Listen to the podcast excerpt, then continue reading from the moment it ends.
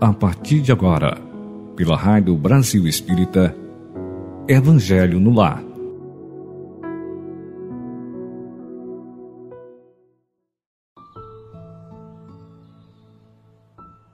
Olá, amigos ouvintes da Rádio Brasil Espírita. Bom dia, boa tarde, boa noite ou aonde quer que vocês estejam. É com grande alegria que aqui nos encontramos mais uma vez para o Evangelho no Lar. Então, vamos convidar Jesus e os bons espíritos a participarem conosco deste banquete de luz e de bênçãos. Procuremos um lugar aconchegante e silencioso para nos sentarmos confortavelmente e colocar perto de nós uma jarra ou um copo com água para que seja fluidificada pelos médicos e enfermeiros da espiritualidade maior. E para iniciarmos, faremos uma pequena leitura do livro Mensagem do Dia, de Cleiton Levi, pelo espírito de Irmã Sheila. E a página intitula-se Deus Sabe. O mundo talvez ignore as dificuldades que enfrentas. Mesmo assim, não te revoltes contra o mundo Deus sabe das lutas que travas na terra. É provável que os familiares te cerquem de incompreensão. Mesmo assim, não te revoltes com os parentes difíceis. Deus sabe das provas que enfrentas no lar. É possível que a enfermidade te visite o corpo. Mesmo assim, não te revoltes contra a doença. Deus sabe das dores que carregas no veículo físico. Diante das lutas, incompreensões e dores que a vida na terra possa te apresentar, não te revoltes e nem desanimes.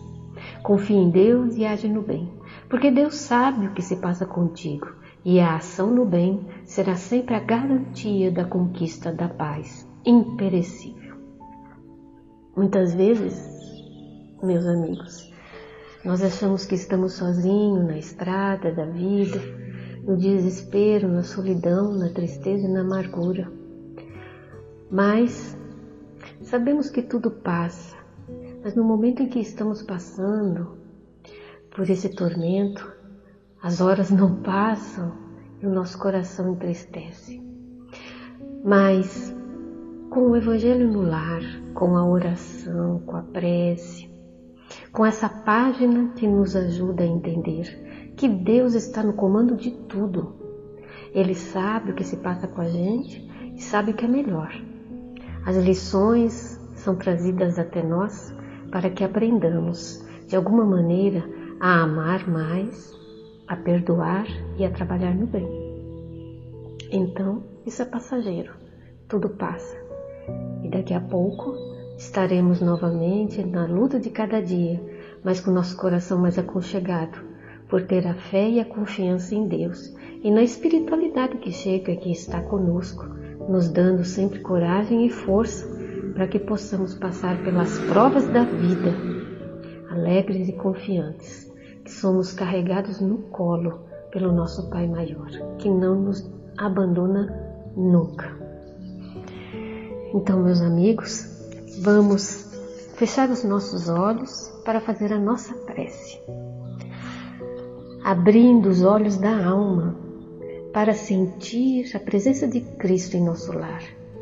Vamos respirar profundamente e bem devagar, sentindo o ar em nossos pulmões, para que possamos relaxar o nosso corpo e entrar em sintonia com o Divino, com as energias do nosso Pai Maior.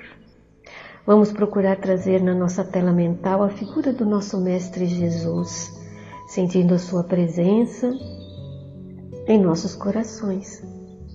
Vamos pedir mensalmente a presença também dos amigos espirituais para que venham higienizar cada cantinho do nosso lar, retirando todos os pensamentos negativos, todos os miasmas, todos os possíveis irmãozinhos que possam estar de alguma forma nos atrapalhando, para que sejam levados a hospitais, a lugares aonde eles possam ser esclarecidos e compreenderem que além de nos prejudicar, eles mesmos estão se prejudicando por não saberem o que estão fazendo.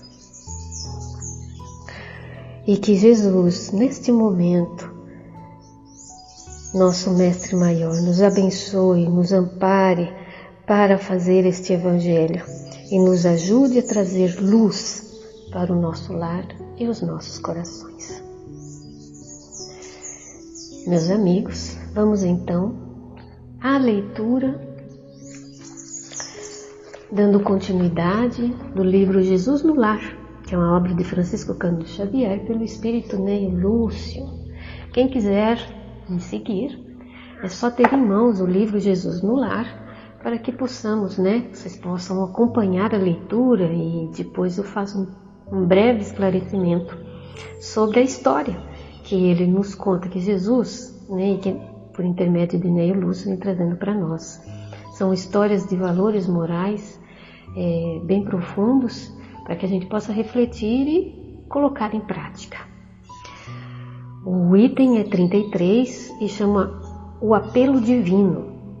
Reunidos os componentes habituais do grupo doméstico, o senhor, de olhos melancólicos e lúcidos, surpreendendo talvez alguma nota de oculta revolta no coração dos ouvintes, ele falou sublime: Amados, quem procura o sol do reino divino há de amar-se de amor para vencer na grande batalha da luz contra as trevas. E para armazenar o amor no coração é indispensável ampliar as fontes da piedade. Compadecemos-nos dos príncipes. Quem se eleva muito alto, sem apoio seguro, pode experimentar a queda em desfiladeiros tenebrosos.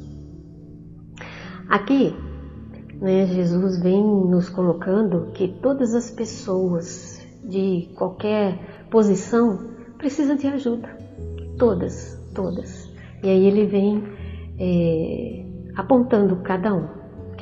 Ajudemos os escravos. Quem se encontra nos espinheiros do vale pode perder-se na inconformação antes de subir a montanha redentora. Auxiliemos a criança. A erva tenra pode ser crestada antes do sol do meio-dia. Amparemos o velhinho. Nem sempre a noite aparece abençoada de estrelas. Estendamos mãos fraternas ao criminoso da estrada o remorso é um vulcão devastador. Ajudemos aquele que nos parece repreensível. Há uma justiça infalível acima dos círculos humanos, e nem sempre quem morre santificado aos olhos das criaturas surge santificado no céu. Amparemos quem ensina. Os mestres são torturados pelas próprias lições que transmitem aos outros. Olha, eu lendo esta, pequena frase aqui, Achei muito interessante para que a gente ampare os mestres, né, os professores, porque as suas próprias lições eles se torturam. E nós, muitas das vezes, somos assim: a gente lê, a gente sabe o que tem que fazer, a gente estuda o Evangelho de Cristo e sabe o que tem que fazer. E quando por algum momento nós não praticamos, por algum deslize nosso, a gente se tortura muito, a gente se culpa. Então, por isso a vigilância. Achei muito interessante. Socorramos aquele que aprende. O discípulo que estuda sem proveito adquire pesada responsabilidade diante do Eterno. Interessante também. Que é isso que a gente pensa de nós. Quando nós aprendemos, a gente tem uma responsabilidade e sabe da nossa responsabilidade diante do nosso Pai. Então, por isso a gente muitas vezes se culpa, porque a gente não é, não sei se acontece isso com vocês, comigo. Eu sempre me policio e mesmo quando eu não me policio, eu escorrego, eu meio que me culpo por não colocar em prática aquilo que eu aprendo. Né? Então é isso que eu falei daquela mensagem anterior que, que eu mencionei. Continuemos. Fortaleçamos quem é bom. Olha que interessante, fortaleçamos quem é bom na terra a ameaça do desânimo paira sobre todos. Bem bacana. Ajudemos o mal. O espírito endurecido pode fazer-se perverso. Realmente. A pessoa que é mal, se ela né, ainda não encontra ajuda, é, quem ore por ela, quem estenda sua mão, ela pode ficar pior. Lembremos-nos dos aflitos, abraçando-os fraternalmente, a dor, quando incompreendida, transforma-se em fogueira de angústia. Auxiliemos as pessoas felizes. Também achei interessante esse, essa frase. A tempestade costuma surpreender com a morte os viajores desavisados. Aquelas pessoas né, que é, se esbalda na felicidade, é, se achando que sempre estão né, a nível superior, que nada de mal possa lhe acontecer. Não. Essa me lembra de uma, da parábola de que Jesus nos falou, né? Daquela pessoa que arrecada muita coisa e depois, de uma hora para outra, Deus né, leva ela de volta. Então, a gente precisa auxiliar essas pessoas felizes, porque a tempestade costuma surpreender, realmente. É sempre um momento para bonança e um momento da tempestade. A saúde reclama cooperação para não arruinar-se. A fraternidade precisa de remédio para extinguir-se. A administração pede socorro para não se desmandar. A obediência exige concurso amigo para subtrair-se ao desespero. Enquanto o reino do Senhor não brilhar no coração e na consciência das criaturas, a terra será uma escola para os bons, um purgatório para os maus e um hospital doloroso para os doentes de toda sorte. Sem a lâmpada acesa da compaixão fraternal, é impossível atender à vontade divina. O primeiro passo da perfeição é o entendimento com o auxílio justo. Interrompeu-se o mestre ante os companheiros emudecidos. E porque os ouvintes se conservassem calados, de olhos marejados de pranto, ele voltou a palavra em prece, a suplicar ao Pai luz e socorro, paz e esclarecimento para ricos e pobres, senhores e escravos, sábios e ignorantes, bons e maus, grandes e pequenos. É interessante, meus amigos, que aqui ele fala de, de luz, né? de paz, de luz e de socorro para todos, em todos os degraus em que se encontram. Todos necessitamos e somos, e somos carentes de auxílio. E quando Jesus terminou a rogativa, as brisas do lago se agitaram harmoniosas e brandas, como se a natureza as colocasse em movimento na direção do céu para conduzirem a súplica de Jesus ao trono do Pai, além das estrelas.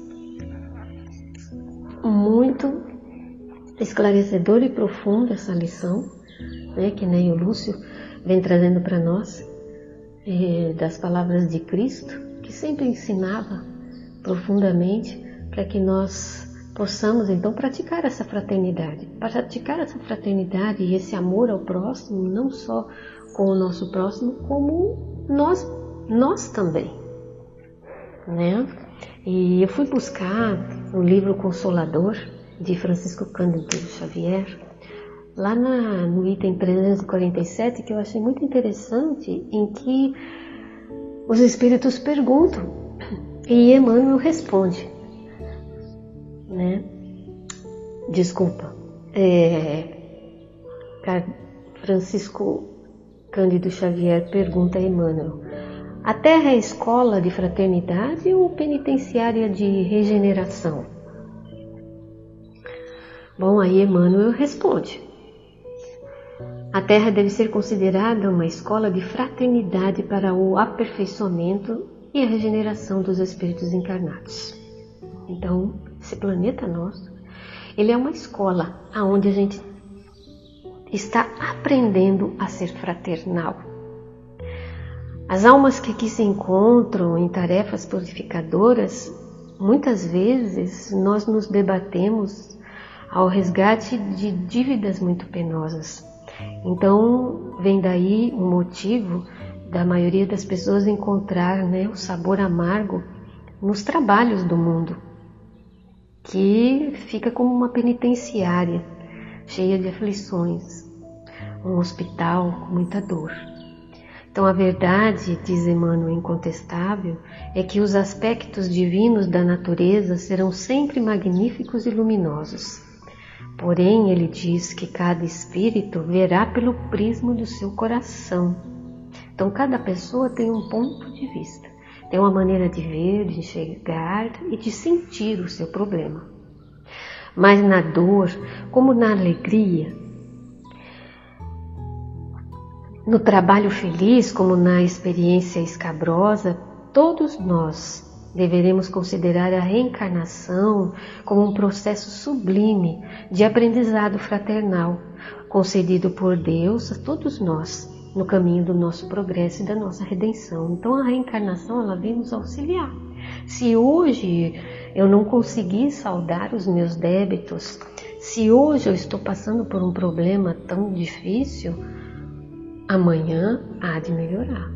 E se o amanhã não é nessa encarnação, será o amanhã da reencarnação seguinte.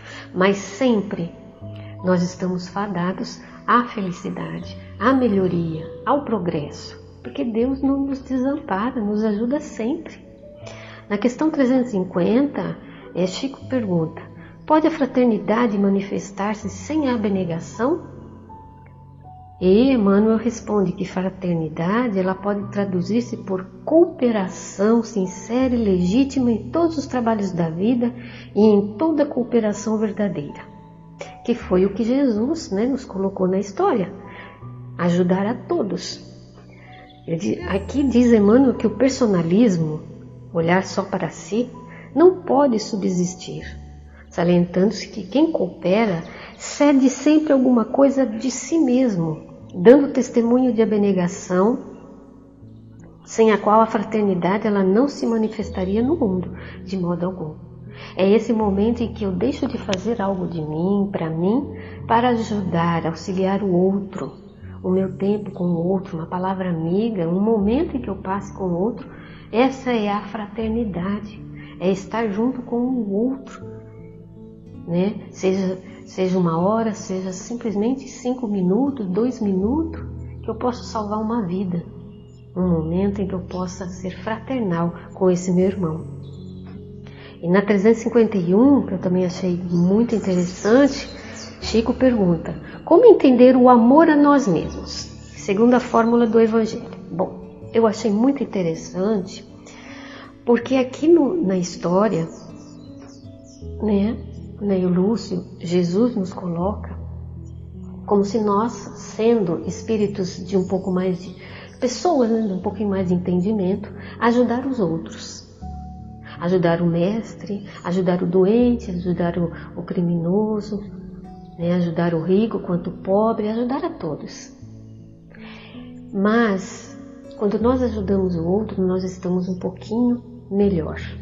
Mas como entender esse amor a nós mesmos para que nós não sejamos uma pessoa prepotente, para que nós não sejamos uma pessoa eu sei mais do que o meu irmão, né? não ser uma pessoa com esse personalismo de ser o melhor do que o outro. Então, aqui, Emmanuel vai nos colocar, ajudar a nós mesmos, é, amar a nós mesmos, mas não esse amor né, egoístico.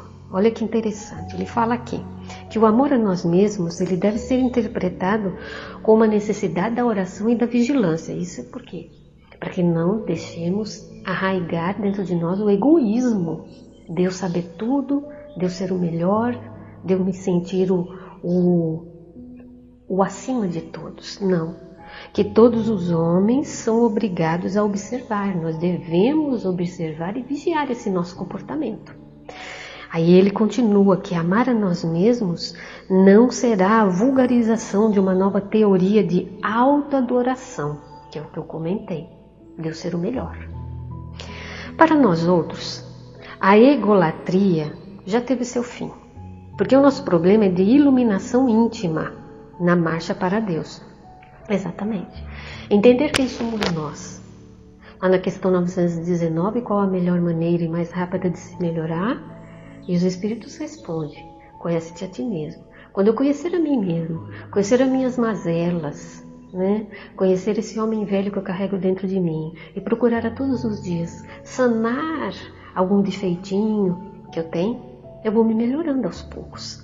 Então ele fala: o problema é de iluminação íntima. Então, quando eu estiver com o meu íntimo mais equilibrado, melhorado, esse amor ao próximo, esse amor a mim mesmo, será interpretado de forma diferente.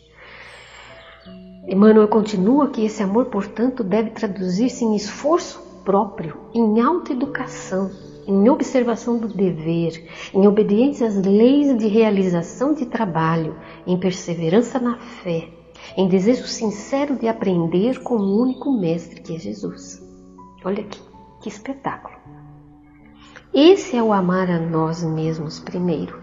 O amar a nós mesmos é esse entendimento né, de, de esforço, de obediência às leis de Deus, de, de educação, de saber que eu tenho um dever de ajudar o meu irmão, não de querer, né, é, presunçosamente, egoisticamente, elevar-se diante do outro que está em necessidade. Não.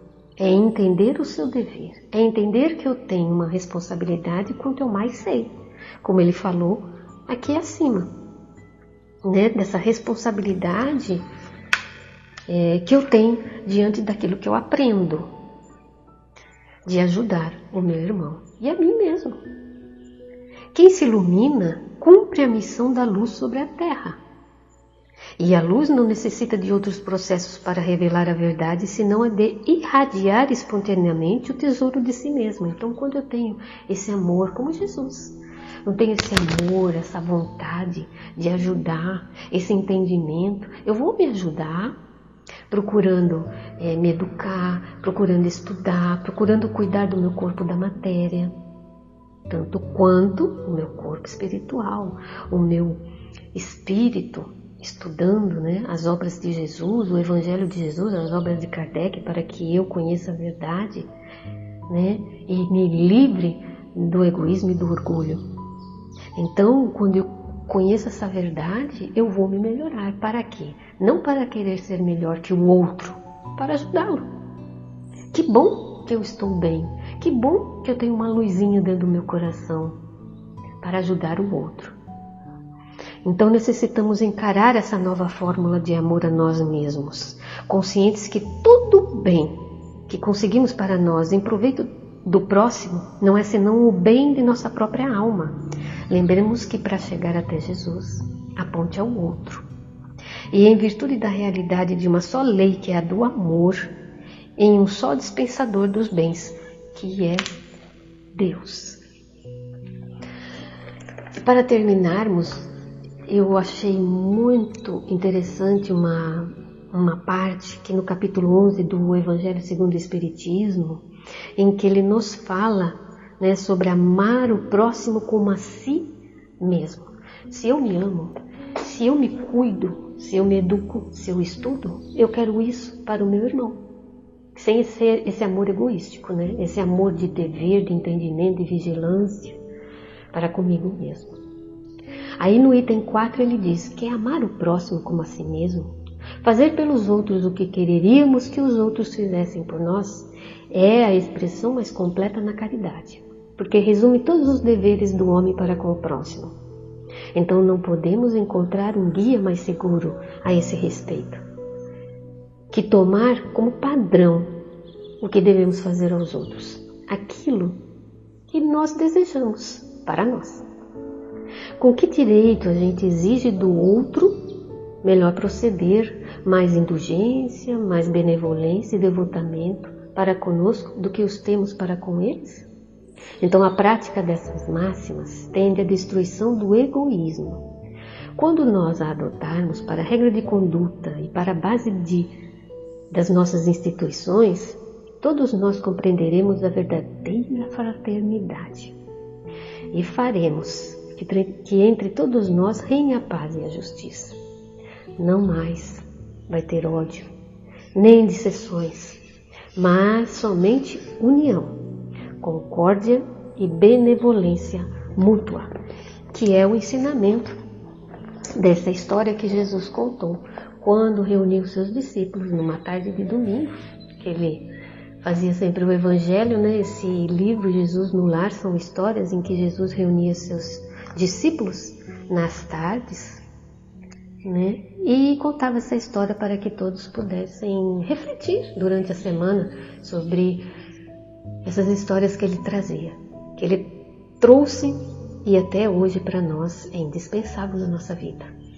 Então, meus irmãos, amar a nós mesmos, mas esse amor sem ser egoísta, esse amor de entendimento, de oração e vigilância do nosso íntimo, para compreendermos que quanto mais sabemos, mais responsabilidade temos diante da vida, diante do nosso irmão e diante do nosso Pai. Quando nós iluminamos o nosso interior, temos a obrigação de iluminar, de ajudar o outro também a se iluminar. É difícil, muitas vezes o outro não quer. Mas oremos, né? Porque o outro tem o seu esforço, tem a sua caminhada. Quando o outro não entende de imediato, deixemos ele até o amadurecimento propício, mas continuemos orando para que ele logo se ilumine e consiga bancatear nessa luz do Evangelho. E quanto mais nós nos iluminamos interiormente, entendemos a nossa vida, o nosso passo vai ficando mais seguro. Nós vamos entender o que está acontecendo conosco, o que está acontecendo com o outro, o que está acontecendo em nossa sociedade, porque tudo tem o seu momento, tudo tem que acontecer como está acontecendo. Quando nós aprendermos a lição, quer seja só nós sozinhos, nós com a nossa família, ou nós com a nossa sociedade ou com o nosso planeta, quando nós aprendermos a nos amarmos verdadeiramente, esse amor de fraternidade, de caridade, de beneficência, esse amor pleno, ah, o nosso planeta vai se modificar para o planeta de regeneração. Ainda vai demorar um tiquinho, mas nós vamos chegar lá, porque essa é a nossa caminhada, rumo à regeneração. Então, meus irmãos, quero agradecer é, por vocês estarem comigo sempre, com todos os nossos irmãos né, da Rádio Brasil Espírita, que com todo carinho, com todo amor também, pega um tempinho, que fazemos este Evangelho no lar, convidamos Jesus para estar conosco e assim iluminamos não só o nosso lar, como todos os lares ao redor. E que a nossa semana, os nossos dias sejam mais amorosos, mais tranquilos, harmoniosos, para que a gente dê conta das nossas provas, para que a gente possa seguir a passos seguros e entender que Deus não nos desampara.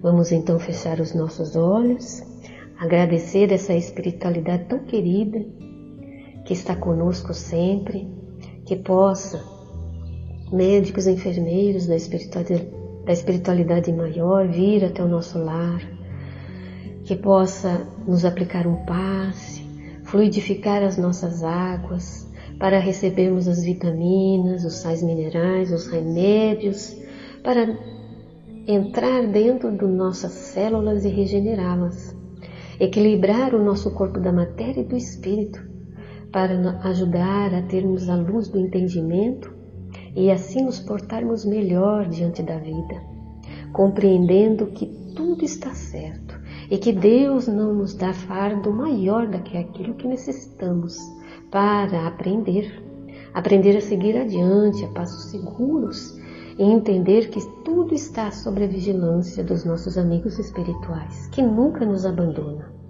Somos nós que os abandonamos. Atentemos para isso.